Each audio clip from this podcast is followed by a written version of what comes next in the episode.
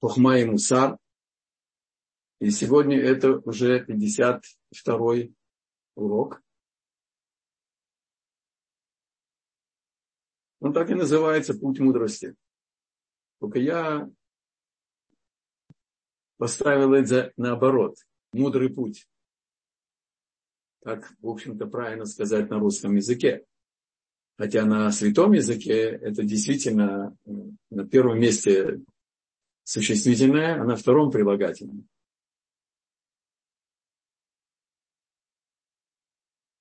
Сабы Микелем рассказывает нам, что произошло с разведчиками. И я в первом, перед перерывом с вами мы коснулись несколько раз. Мы сейчас не будем это повторять. Мы возьмем только духовный закон, который актуален для нас, особо актуален в месяц Илюль перед отчетом за прожитый год, перед судным днем Роша Шана и Йома Кипури. Из-за греха первого человека Бог дал наказание, а в наказании Бога есть и мудрый путь, есть путь к исправлению. Наказание человеческого суда, чтобы не было повадно, А строгость наказания, она совершенно зависит от многих факторов, но и не имеющих никакой связи с истиной.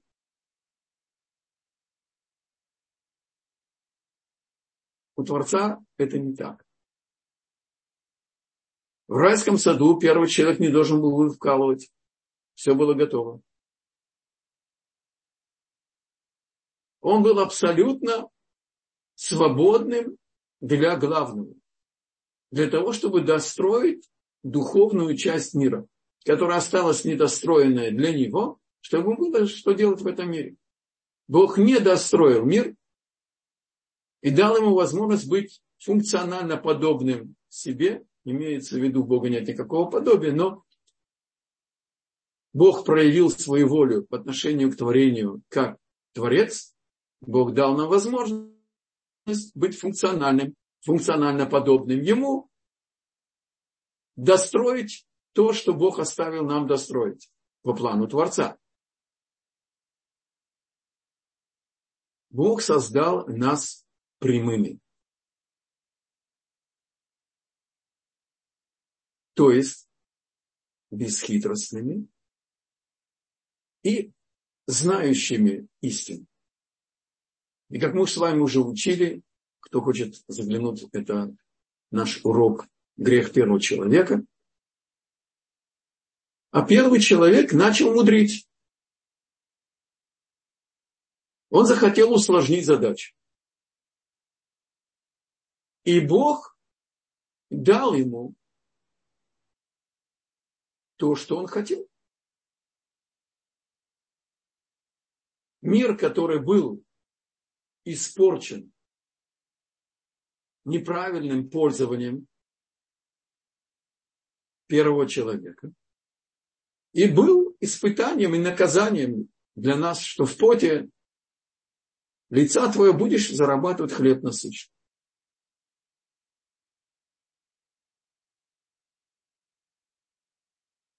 Человек, то есть мы с вами, вынужден зарабатывать хлеб насущный б амаль. Трудом. Причем не простым трудом, не легким трудом, а в поте лица. Это не обязательно быть пахарем. Но место, которое занимает заработки, пропитание, занимает невероятно великое место в душе человека.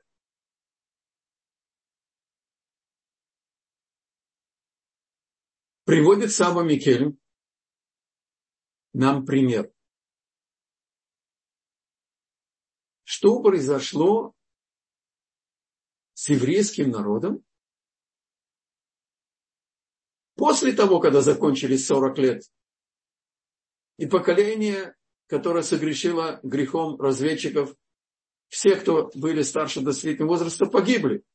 Они не удостоились быть в, в, войти в страну. Входит новое поколение.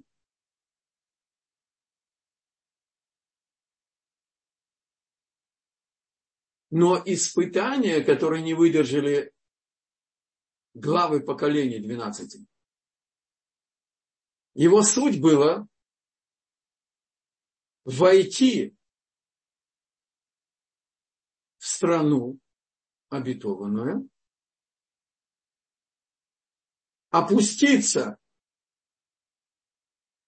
с духовного, чисто духовного управления в пустыне на матушку землю. И даже надо было взять в руки оружие. Их ожидало разделение земли, и каждого ожидало его путь заработать хлеб насущный. У кого были стада, как у колена Раувена, Гада и половина колена Минаше. Кто-то был торговцем, мореплавателем, кто-то занимался, так сказать, земледелием и так далее, и так далее.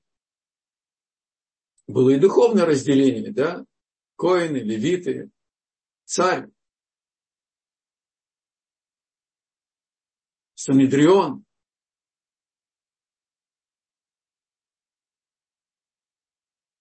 Но первый человек поставил нам задачу.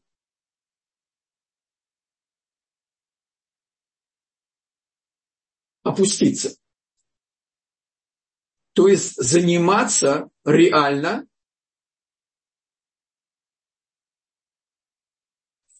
добывать хлеб насущный земным путем, природным путем. В Израиле еще до того, как можно начать пахать, нужно еще убрать камни, чтобы дойти до земли, чтобы можно было посеять, а потом все.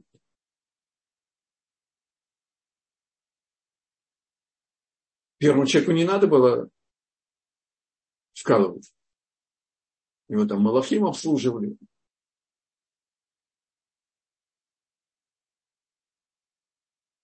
И когда человек пользуется миром естественным путем, природным путем. Усиливается его телесная суть. А тем самым усиливается и влияние отрицательного начала. Помните, четвертый, самый критический, четвертая самая критическая основа души, структуры души человека – это афар. И отрицательное начало начинает поднимать гордость человека, который видит плоды своих рук, и вино, и масло, и хлеб, и победы. Но коротко заглянем пророка Шмаэля, пророка Иешуа, Как захватили первый город Ерихон? С неприступными стенами, да еще двойным, и с рвом между ними. Кстати, раскопали этот Ерихон. И так оно и есть, как написано. Не еврейские археологи копали. Не всем было легко согласиться и признать, что Танах – это уникальный, истинный документ событий, которые происходили в 13 веке до нашей эры.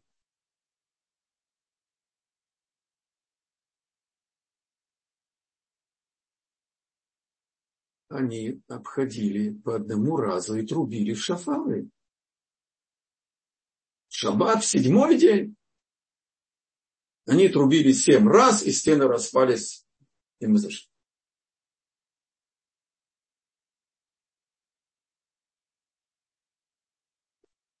Первые жертвы, 36 погибших, были после того, когда Ахан нарушил запрет пользоваться трофе, э, трофеями, значит, э, захваченными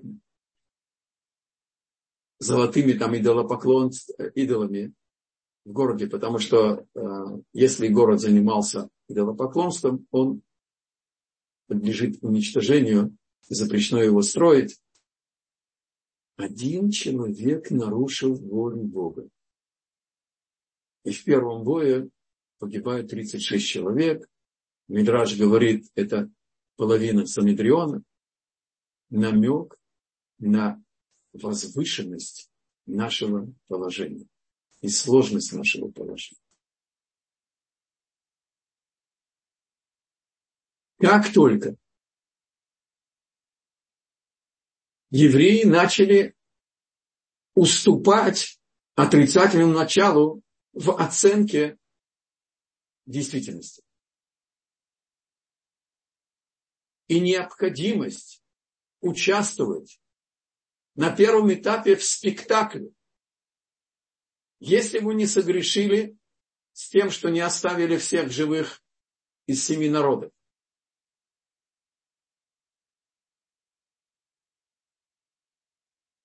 А потом докатились до идолопоклонства, потом докатились до разрушения храма.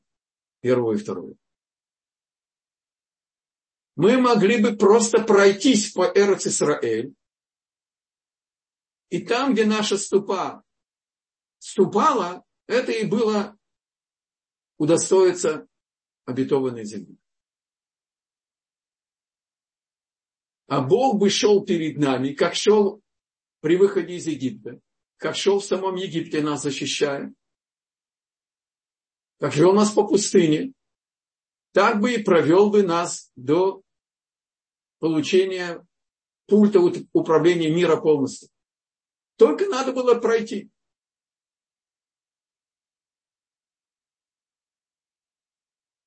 И здесь есть следующий закон духовный, который нам, в принципе, есть урок и практический совет,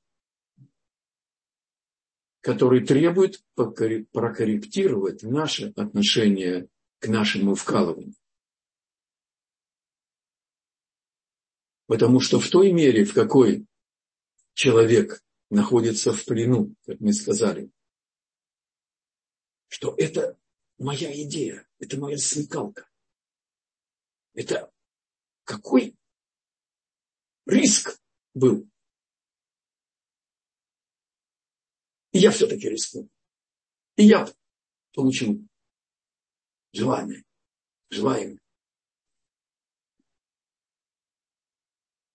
Мне нужно получить протекцию у кого-то. Я сделал то. То есть моя сила моей руки, моя смекалка, моя сообразительность, моя дерзость, моя храбрость, готовность рисковать, мои бессонные ночи, мои стертые в в мозоли ладони до крови. Я, я, я, я. Конечно, с Божьей помощью.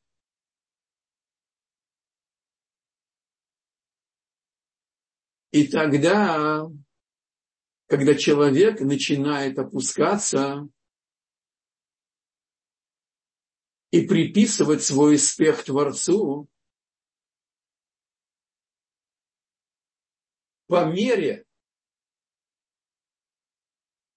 искаженного восприятия действительности, Бог посылает этому человеку испытание.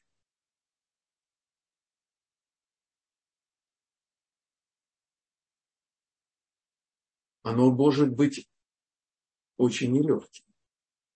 Оно может быть горьким, оно может быть больным. Приводит Саба Микель очень простой пример, но истина всегда проста. Если больной, ни о ком не будет сказано, пренебрегает указаниями врача,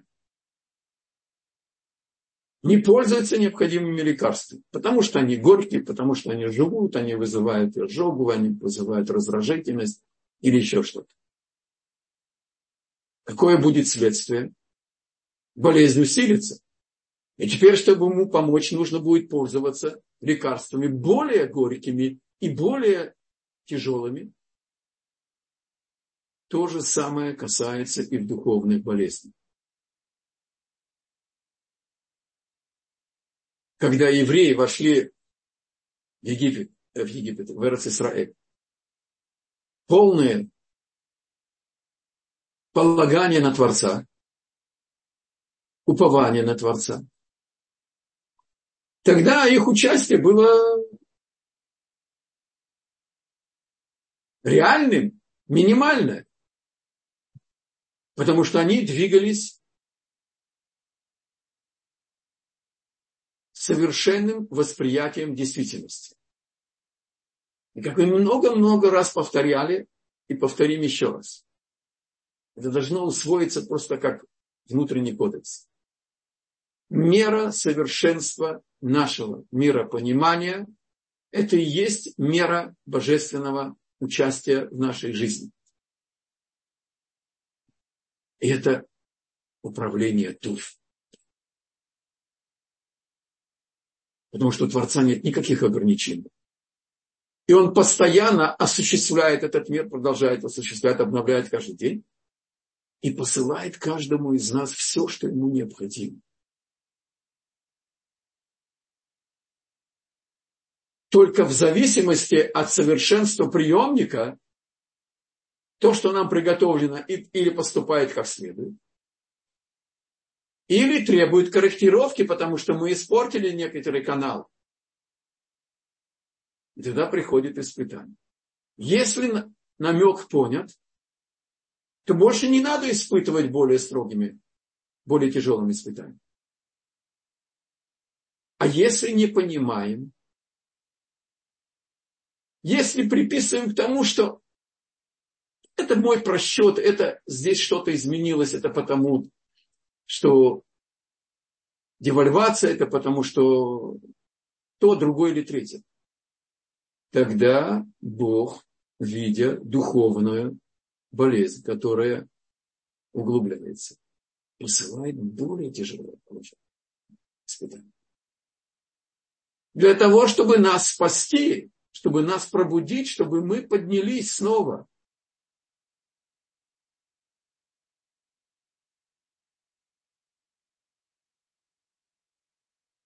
Приводит Саба Микель,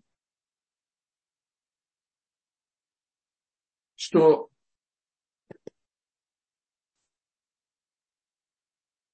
в трактате Баба Батра, 16 стих, первый лист,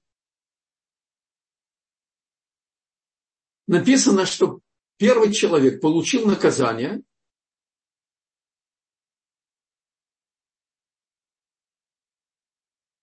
разбить бочку с вином, хорошим вином, и сохранить вино. Талмуд объясняет это с разными углами зрения. Я приготовил вам два комментария из Маршо. Маршо говорит, здесь аллегория бочки – это наше тело, аллегория вина – это мыслящая душа. Нешама сихлит. На нашем языке это нешама. Есть многие структуры, есть две структуры, есть нешама сихлит, есть нешама хиюнит и так далее. Не будем сейчас лезть в эти дебри. Нам достаточно взять то, что Амальбин, э, Амальбин э, Амаршо слегка приводит. Итак, тело – это как бы глиняный ковш, кувшин, сосуд, а вино в нем. Теперь как можно разбить сосуд, чтобы вино сохранилось? То есть нужно вкалывать телом, но не приписывать ему, что он причина успеха.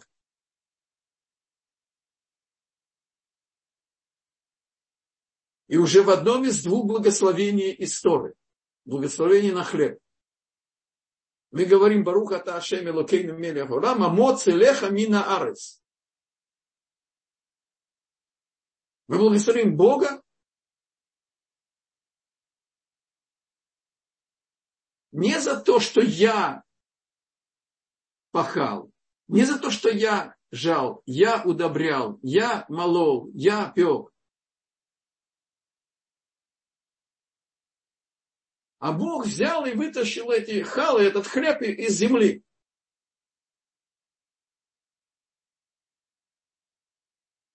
Это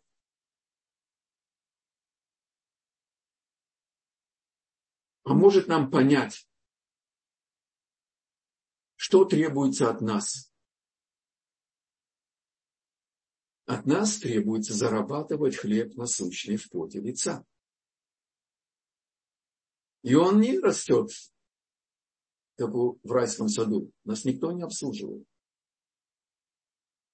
Но когда мы даем активность нашей телесной сущности,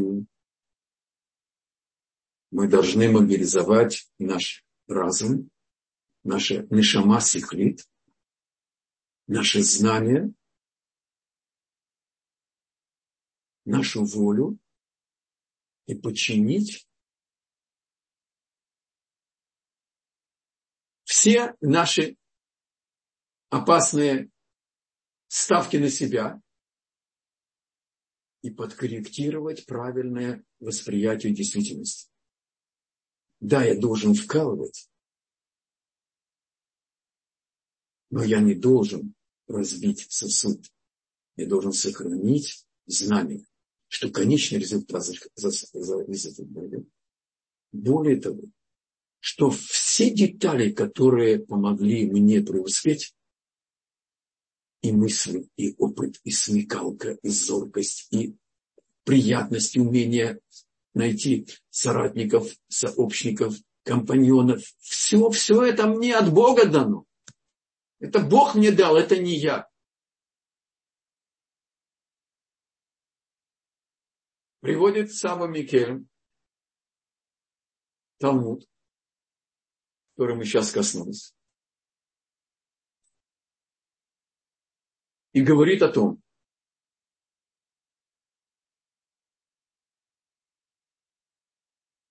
что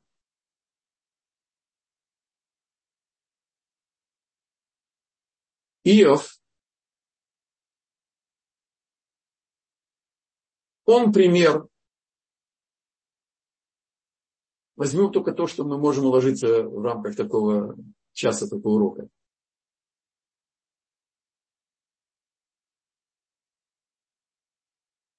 Он получает наказание.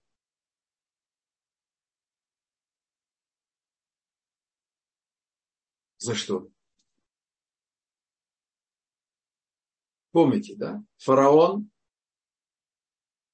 ему его астрологи предсказали, что родится мальчик, который выведет евреев из Египта. Его слабость будет связана с водой и так далее.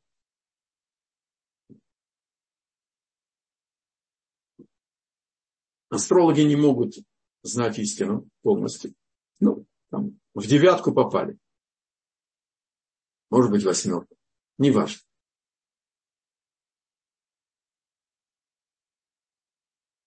Когда фараон задумал уничтожить всех мальчиков, он вызвал трех величайших мудрецов того времени. Итро, Билама и Иов.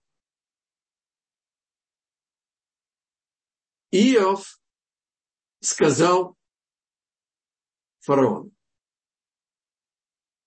можешь взять их богатство, их достояние, можешь поработить их тела, но душу не трогай.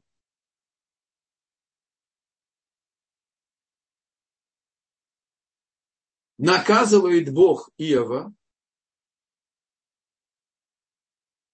и когда он посылает сатана, он ему говорит, я тебе позволяю разбить сосуд, но так, чтобы не вино бы осталось.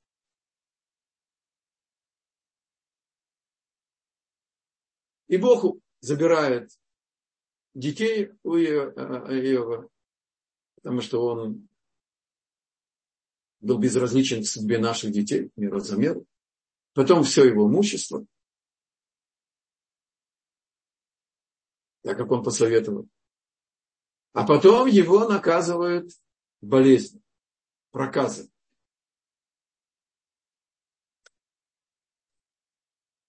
Говорит Бен Ишхай в песне при выходе из Египта Ширата Ям написано, что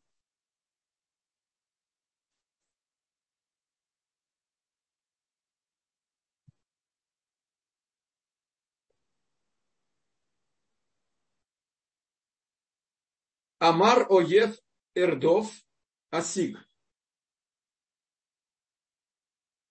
Сказал я, говорит Псалом, да? Я буду преследовать врага, Оев это враг, Эрдов буду преследовать, и я его достигну. И я его настигну, и тир ацоев, я его стопчу, я его уничтожу. Говорит Бен Ишхай, что слово Оев, враг,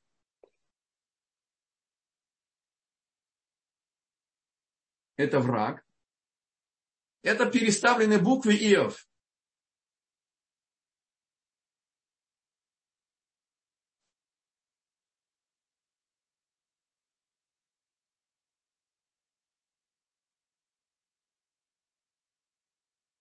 А тирац переставленные буквы, я не успел просто вам это приготовить на экране, да? Это царат, это проказа.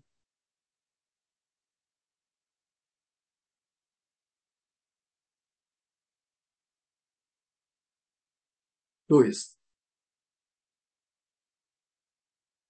все, что происходит с каждым из нас – Может быть, на уроке, посвященному Роша Шана, Безрат Ашем я даже приведу больше примеров. Актуальных, сегодняшних.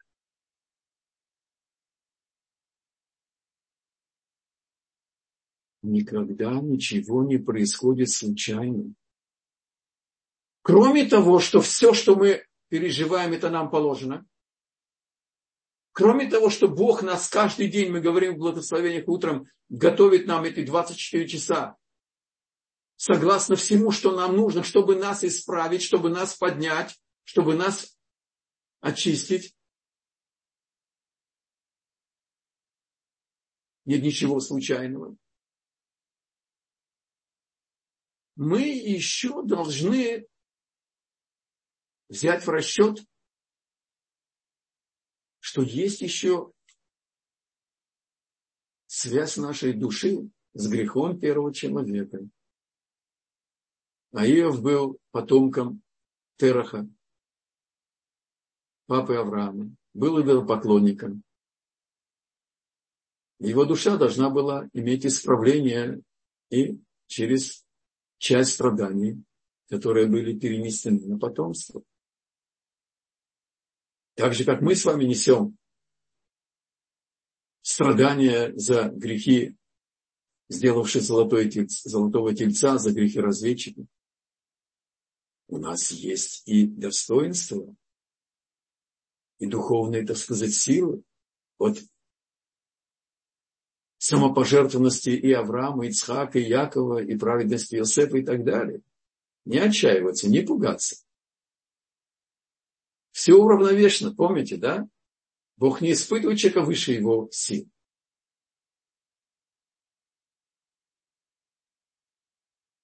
Но когда мы занимаемся исправлением греха первого человека, вкалывая в этом мире, нам дана эта доступная, реальная задача, непростая. Не приписывать конечный результат себе, а только к Творцу. Преуспел, скажи, Баруха Шем, какая была идея, Бог ты мне помог. Спасибо большое за то, что мне ты прислал этого человека, дал эту идею, эту помощь, этот совет, этот час. Все, все благодарить его и видеть, что все от него. Это очень непросто. Это очень непросто. И без, повторяю, укрепления нашего миропонимания и напоминания каждое утро благословений Амихин Мициадей Гавер, готовящий все шаги мужа. Женщина тоже говорит, не это тот же режим и тоже частное и общее правительство. Это невозможно просто так удостоиться.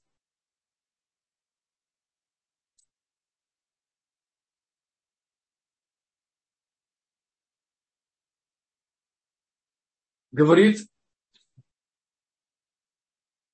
Саба Мике. Если было все наглядно и убедительно, то Моше Рабейну не спрашивал бы самый великий пророк в мире. Спросил у Бога, объясни мне, что означает в своем плане.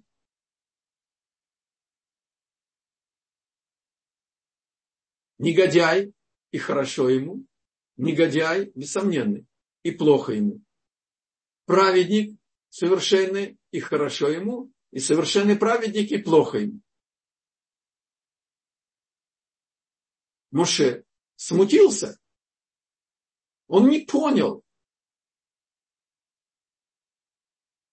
Но еще Авраам смутился, когда Авраам по порядку в мире открыл, что порядок свидетельствует о замысле о Творце, Бог открылся ему. Как архитектор, Мидраш говорит, архитектор города пылающего. Спрашивает Мидраш наш вопрос. Если Бог хотел раскрыть Аврааму, что он прав, что порядок, который он открыл в мире, свидетельствует о замысле о Творце, достаточно было бы открыться ему как архитектор города. Когда мы видим раскопки города, мы понимаем, что это не результат землетрясения. Даже если это было 15 миллиардов лет тому назад. Не может быть в результате, в результате землетрясения родиться город. Почему пылающий? Говорит Мидраш. Слушайте внимательно.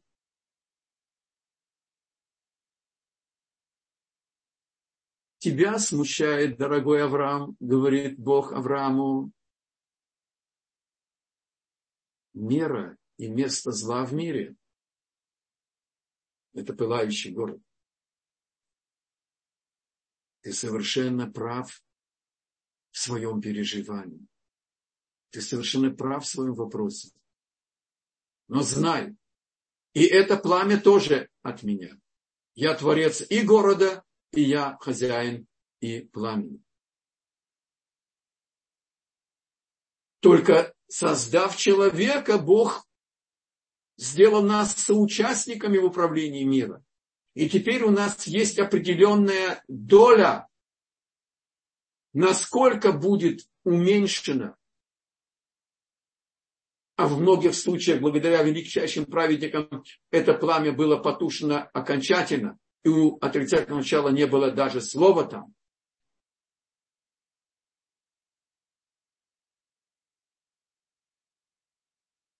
Вот о чем идет речь.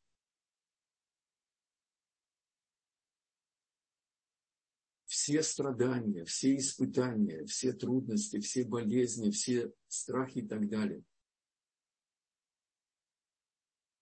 они осмыслены, они имеют свое предназначение, они не случайны, и они ожидают, чтобы мы бы внемлили, поняли и пытались исправляться. Приводит Саба, э, приводит э, Саба Микель, а Рафхайм Бурштейн привел нам а, еще одного мудреца величайшего э, из прошлого века, э, Рафмоше Розенштейн.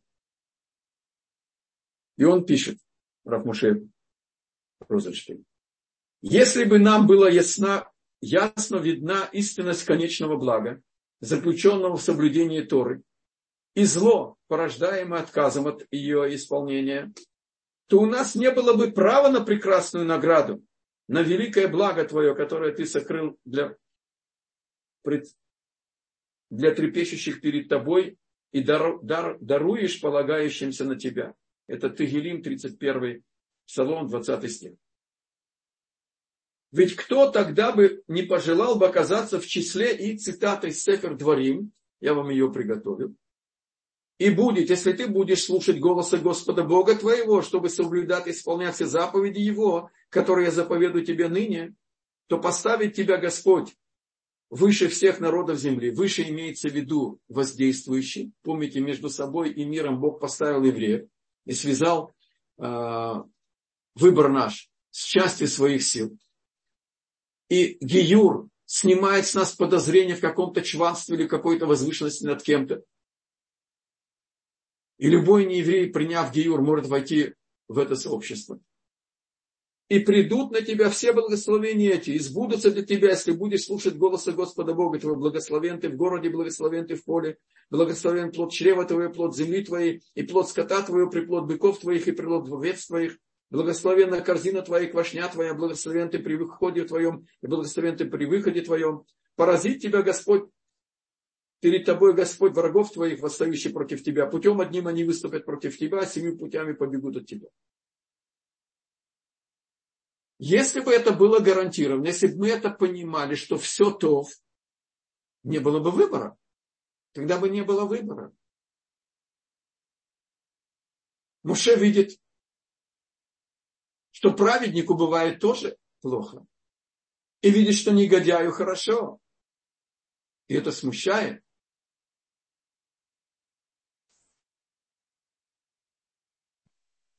Поэтому Бог скрывает, скрывает от нас. Это абсолютное, частное и общее провидение. И мы должны сами найти связь, что все, что мы переживаем, это нам положено. И мы должны это пережить и не приписывать это себе.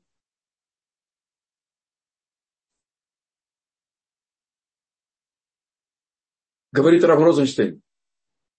А ведь сказано, Господь с небес взирает на сыновей человека, чтобы увидеть, есть ли разумный, ищущий Бога.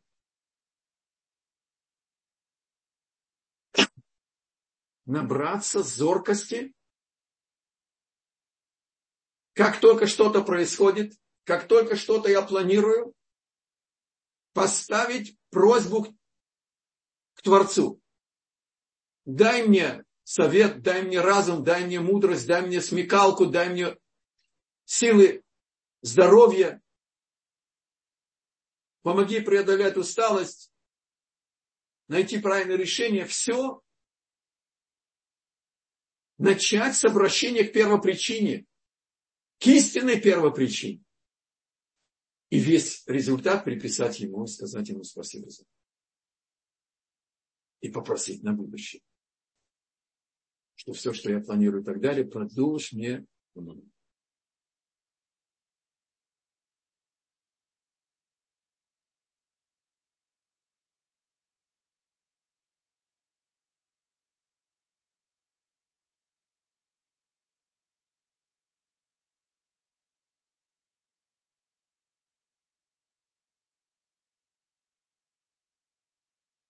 Завершает Саба Микелем и говорит,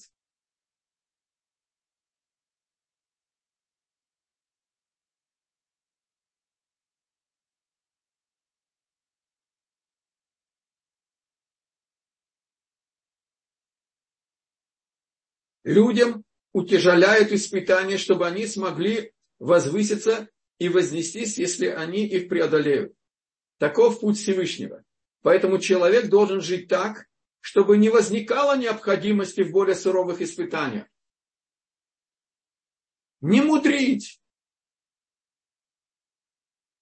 А все, что мы получили, и это положение не ухудшать. И будет достаточно, если они выдержат то, что уже не спослано ему.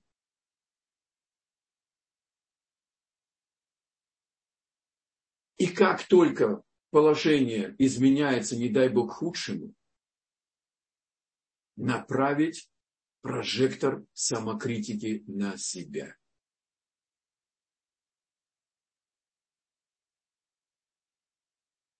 На себя. И набираться сил, как мы с вами говорили, да, в этот месяц, каждый день, выбрать 5-7 минут и проверить, что в чем преуспел, по тем желаниям, которые, по тем темам, по тем точкам, которые хотим исправить. И что не удалось. Проанализировать причины и не повторять.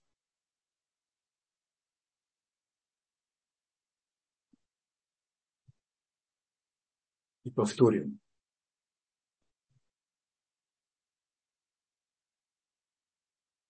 Каждая ошибка и ставка на свои силы,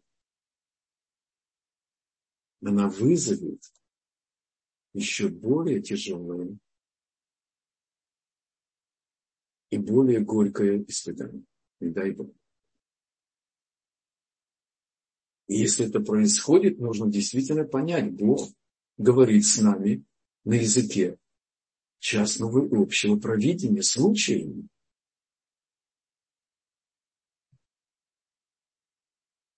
И тем более в ходе Шигу. Я уверен, каждый из вас, посмотрите на те моменты, которые вы хотите исправить. И с того момента, когда уже приняли решение, попробую, может быть, записать нужно. Так, Саба Микен каждый год, весь год есть книжка его записок, которые он принимал на себя начал. Каждый следующий год с Йом Кипура он каждый день проверял, как он выполняет. Проверьте, и вы увидите воочию, как по этим пунктам вам посылается испытание, чтобы вас поднять. Ведь вы хотите что-то исправить. Значит, было что-то испорчено. А для этого нужно послать испытание. Оно не всегда легко. Оно не всегда приятно. Оно может быть, не дай Бог, горьким. Оно может быть жутко выводит из себя раздражает, злит. И все это потому, что мы начинаем идти путь к совершенству. Что мы хотим эту точку, это, это, это, это исправить. И Бог хочет нам помочь. Бог выбирает испытания согласно наших сил и возможностей, даже если мы еще их не знаем, чтобы мы вышли победителями и были подняты. И завершим наш урок повторением основ и практик повседневного поведения. Мы еще находимся в первом письме.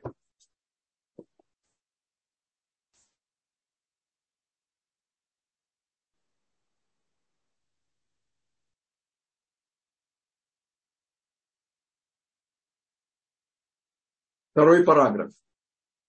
Я буду читать и на святом языке, а, а потом, значит, э, те, кто знает иврит, потому что в переводе это все-таки перевод. Итак, второй, первый параграф мы с вами учили. Талмуд – это сделать себе учителя, никогда не полагаться в практических выводах и в аллахот или в поведении только на свое понимание. Второй, помните, 48 качеств характера, которыми приобретается Тора.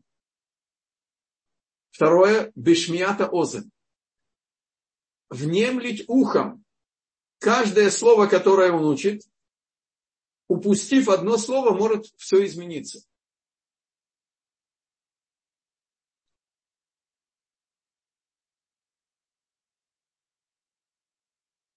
Может быть, можно добавить, это мне от себя, значит, я добавляю, что когда мы слышим урок, сосредоточиться, и чтобы не было никаких помех. Здесь речь идет о том, что сам человек учит. А на уроке это тоже требует особого внимания. И поэтому даже кошерные телефоны выключить. Не оставить на пигиша, на встречу или там на э, дрожащий значит, сигнал и так далее. Нету. Мы не существуем для кого-то, кроме для Торы. Я всегда говорю своим ученикам, что если придет Машиах за этот час, то мы это узнаем и с выключенными телефонами. А в остальном нет никаких причин. Или никого не дай Бог, что когда что-то случается экстренное, тоже Бог знает, чем мы занимаемся, и человек получит сообщение, потому что он нас не оставляет ни на минуту. Тем более, когда мы изучаем. Третье. Барихат сфатаем изучение Торы требует изучения вслух. Только не надо так учить вслух, как на пол ешевы или на пол э, комнаты или зала, где мы учимся. А нужно, чтобы, чтобы слова Торы достигли уха и сердца. Есть еще один уровень, здесь он не упомянут, Значит, э, известно, что Раша, величайший э, талмудист, комментатор Торы, э, он учил Тору с особым мелодией. И сказано у мудрецов, что тот, кто вышел на изучение Торы с мелодией, с песней, это очень высокий уровень души. Его а, гармония между душой и телом очень, очень высока. И здесь в мире духовном высший, как говорится, дворец – это Торы, а вторая по высоте – это музыка. И в храме, в службе левитов музыка имела особое значение и так далее. Но это сейчас не наша тема. Третье.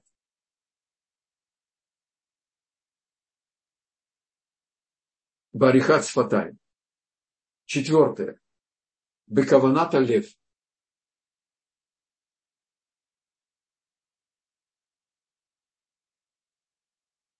Знание, воспринятое сердцем. Мне кажется, что можно это пояснить того, что мы с вами учили, с кем учили Алейшур. Знание, пропущенное через сердце, а сердце это генератор наших желаний, это называется дат. Это постижение. Сожалению, здесь э, великий русский язык нам не поможет.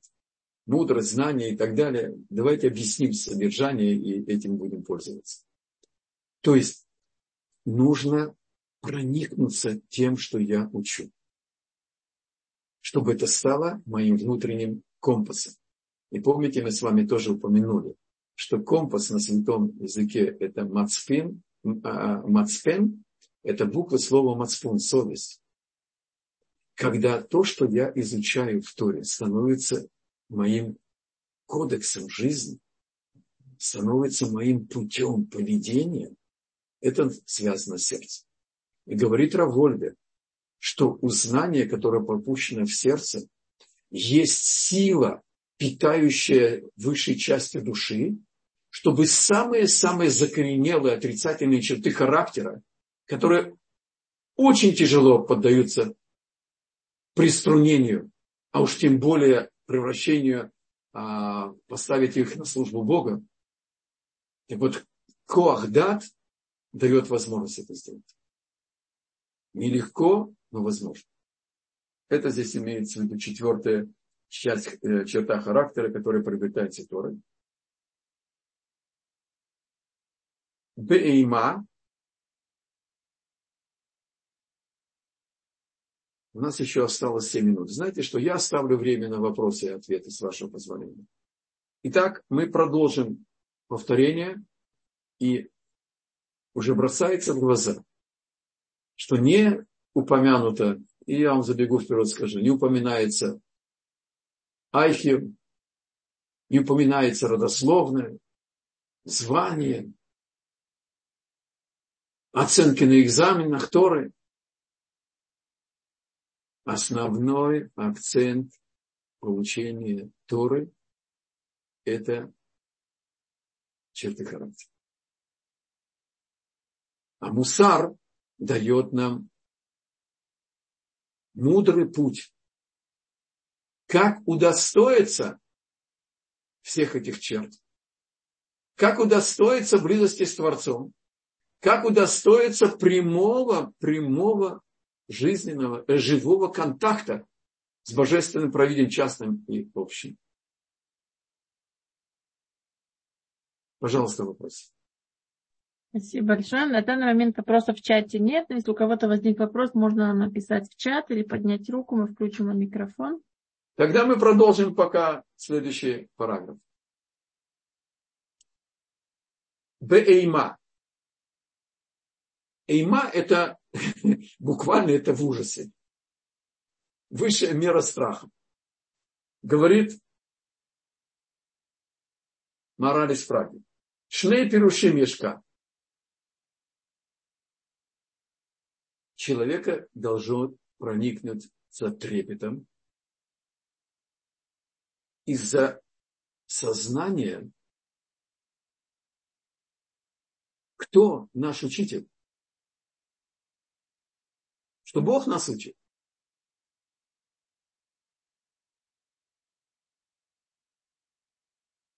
И постараться этот трепет перед Творцом и перед Торой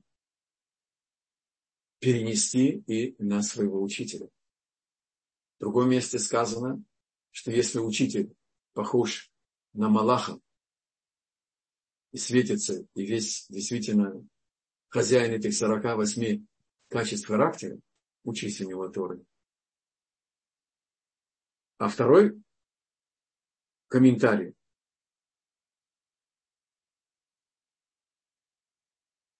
Э, да, и э, это, э, этот трепет, э, он должен быть из осознания, насколько я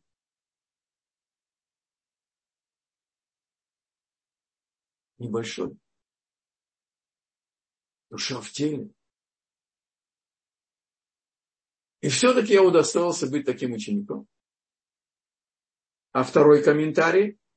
Баима мипней дулат ашем убират умикатнут ацмо. А, секундочку, я неправильно вам это перевел. Первый параграф, э, первый э, трепет – это перед действительно учителем, и тогда сравнить со своим э, еще несовершенным уровнем, что я еще катан. А второй это перед величием Творца, то, что я сказал первый.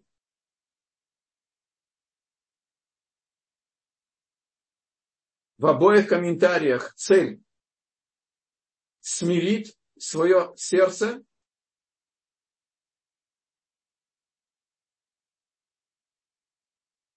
то есть гордыню, ставку на себя, лень, гнев, самомнение,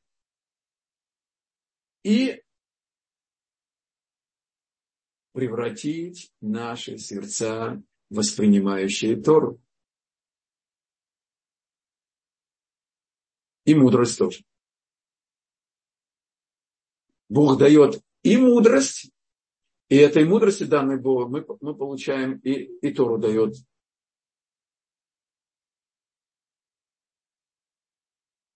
Равмойши Шапира Захацадик Лукадош Левраха говорил, когда мы идем учить Тору, мы в трепете, в волнении, Но как мы про себя оцениваем это действие? Я иду учить Тору Бога. Говорит раб Мойши Шапира Заца. Совершенно недопустимая подготовка, настрой струн души для того, чтобы учить Тору. Надо сказать, Бог допускает меня, меня, я ведь про говорю в первую очередь, учить свою божественную непостижимую Тору, бесконечную Тору. Вот так правильно подходить. Это здесь записано. Беанава скромность и смирение. Помните, да, Моше Рабейну был самым скромным человеком в мире. Самым великим пророком и самым скромным человеком.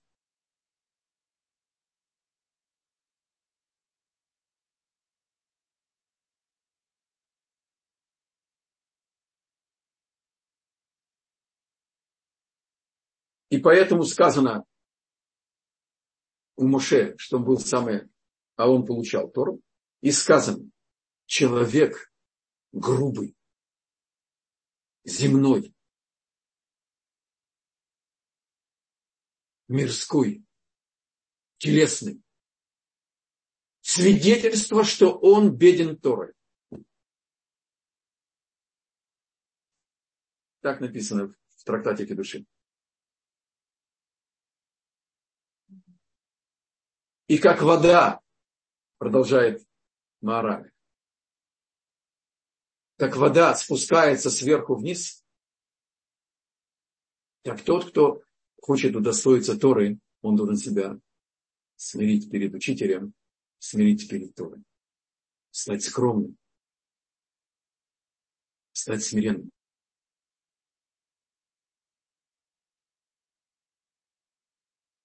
И завершает он и говорит, и изучаемая Тора сохраняется в сердце только того, кто смиренен и скромен перед Богом, перед Торой, перед учителем. И совет, секрет удостоиться, понять, проникнуться и сохранить.